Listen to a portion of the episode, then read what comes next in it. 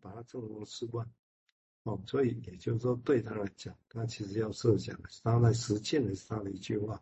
也就是如果可以用这东西的形式做，那就做；不行，那当然就要想办法来做点事。他其实比较是这样的态度了哈，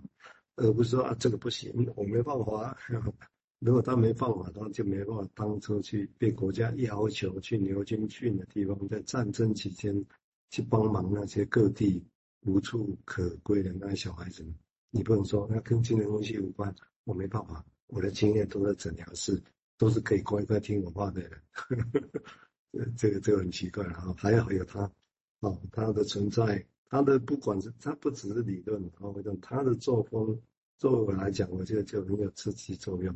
但这一次并不是我们就不要管形式了，我的意思也不是这样，而是说其实他的做重点是，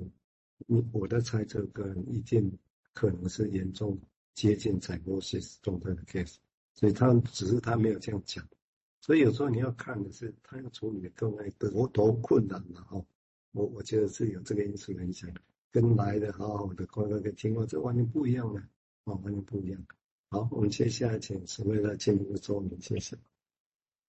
好，那接下来就是我要去多谈一点那个无形哈，那就是会用到 Jan Abrams，他今年也是有来那个 Winnicott 年会的一个学者。好，那我觉得他对 Winnicott 的研究真的是很透彻，他也有出一本 Winnico 的那个字词典那一本书哈。那我这边引用就是他最近新的一本书，就是那个诶重活客体里面的第六章哈。他去讲到说，论威尼考特，他用 area，这 A R E A，好，就是那个不成形的这个区块，好，所以他，然后但是这个过程呢，他也去讨论到女性的元素，好，那这个在威尼考，其实在这里面的一小段梦，有去谈到那个妈妈跟父亲，好，所以那个 Jan Abrams 在这边有去谈这个，不过这个不比较不是我们今天要讨论的重点，那今天要讲的就是。再重新把这个不成形，我们可以再跟 w i n i c o 的一些早期的理论，我们再把它做一点整合哈。透过 Jan Abrams 他的一个书写，这样好，那就是 w i n i c o 他将无形定义为就是一种无目的状态的一个体验或经验，然后这是一个缓慢进行而且不整合的状态。好，那所以就是呃，刚才蔡医师在讲说，哎，他变两小时、三小时的时候，哎，我也在想。就是这个，诶，如果说这个妈妈，她就说，呃，我我只能喂你十分钟的奶，而不是说去感觉这个婴儿有没有饱。好，那这个就是好像在一种有形的秩序底下，要这个婴儿就是十分钟你就要饱。可是呢，在更早期的婴儿，他没有办法去感受什么叫十分钟，那他完全要依赖母亲，所以母亲必须要用他这个人去让去感受婴儿他到底是不是在一个饱的状态，甚至婴儿也不知道什么叫饱跟不饱。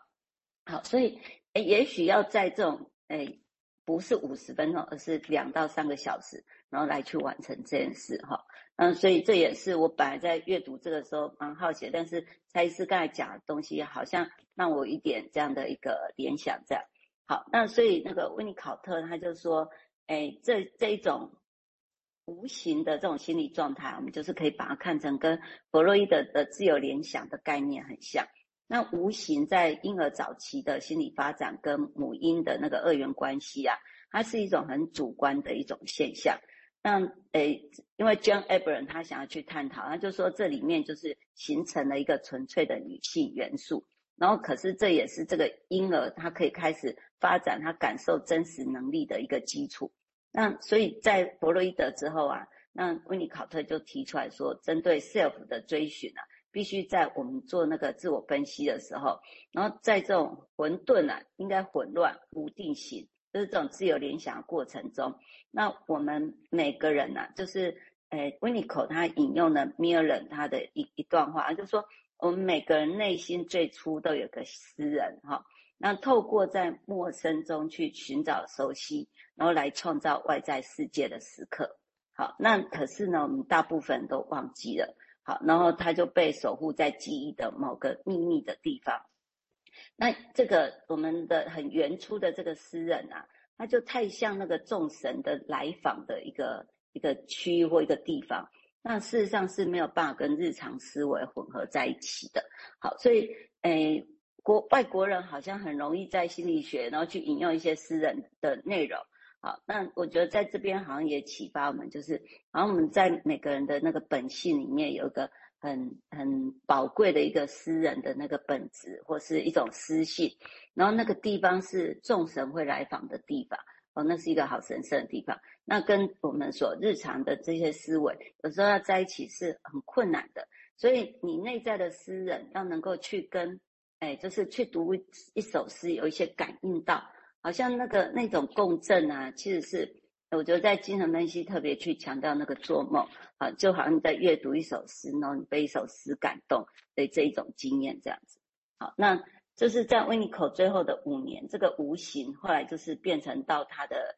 诶，在理论的词汇里面，让他在工作一开始就是一直在探索那个婴儿早期的那个心灵发展，然后母亲对新生儿的困境，还有这是这个新生儿心理的敏感度啊，那其实就是跟这个诶婴儿早期发展的概念是有关。好，那事实上婴儿他在早期。总是要一个有一个课题哈，就是 Winnicott 一句很有名的话，就是没有婴儿这个东西，有的就是母婴这样两个人的这样的一个单元哈。好，所以诶，这这一种牵涉到你必须要一个客体的一个心理环境这样。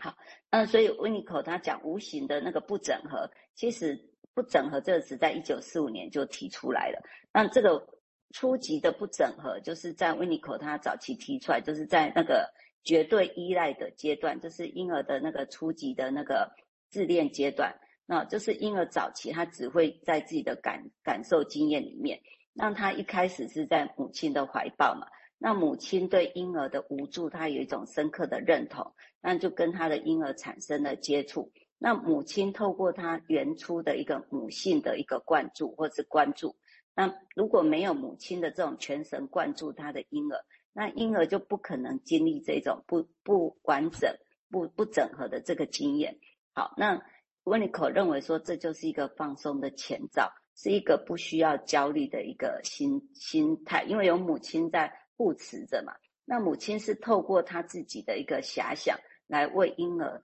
创造了这种最佳的环境。所以不整合在婴儿早期的心理，它是可以发展出这样的部分。那所以这也是后来 w i n i c o 他提到那个无形的概念，那就是这个无形能够发生，好，就是取决于母亲或是一个他者有一种能力，那这个他者或母亲就像分析师一样，提供了一个心理场合空间，然后是一种真正的形式，然后可以让这个个案在这个过程可以有一种真正的整合。然后，但是这个整合必须要是从无形跟不整合里面出现的。那这个过程其实涉及到，呃，课题的关联。好，所以一九七零年，温尼口就提出说，每个婴儿都必须要在早期经历这种无形的经验，才能够进化到真实的自我性格。好，那先到这里。好，谢谢哈。那很精彩的在融会的几个胃口在他的理论过程啊，整个。的一个概念，整个在这里。那当然，通过 Jim Albaron 的一个一个说法哦，其实说的那种诗意的，我刚听了一下，哦，到底那一个很有趣的说法。但是这样当然我们可以来想象啊，这个无形，也许大家会觉得听起来有点像混沌初开哦，也许像是这样。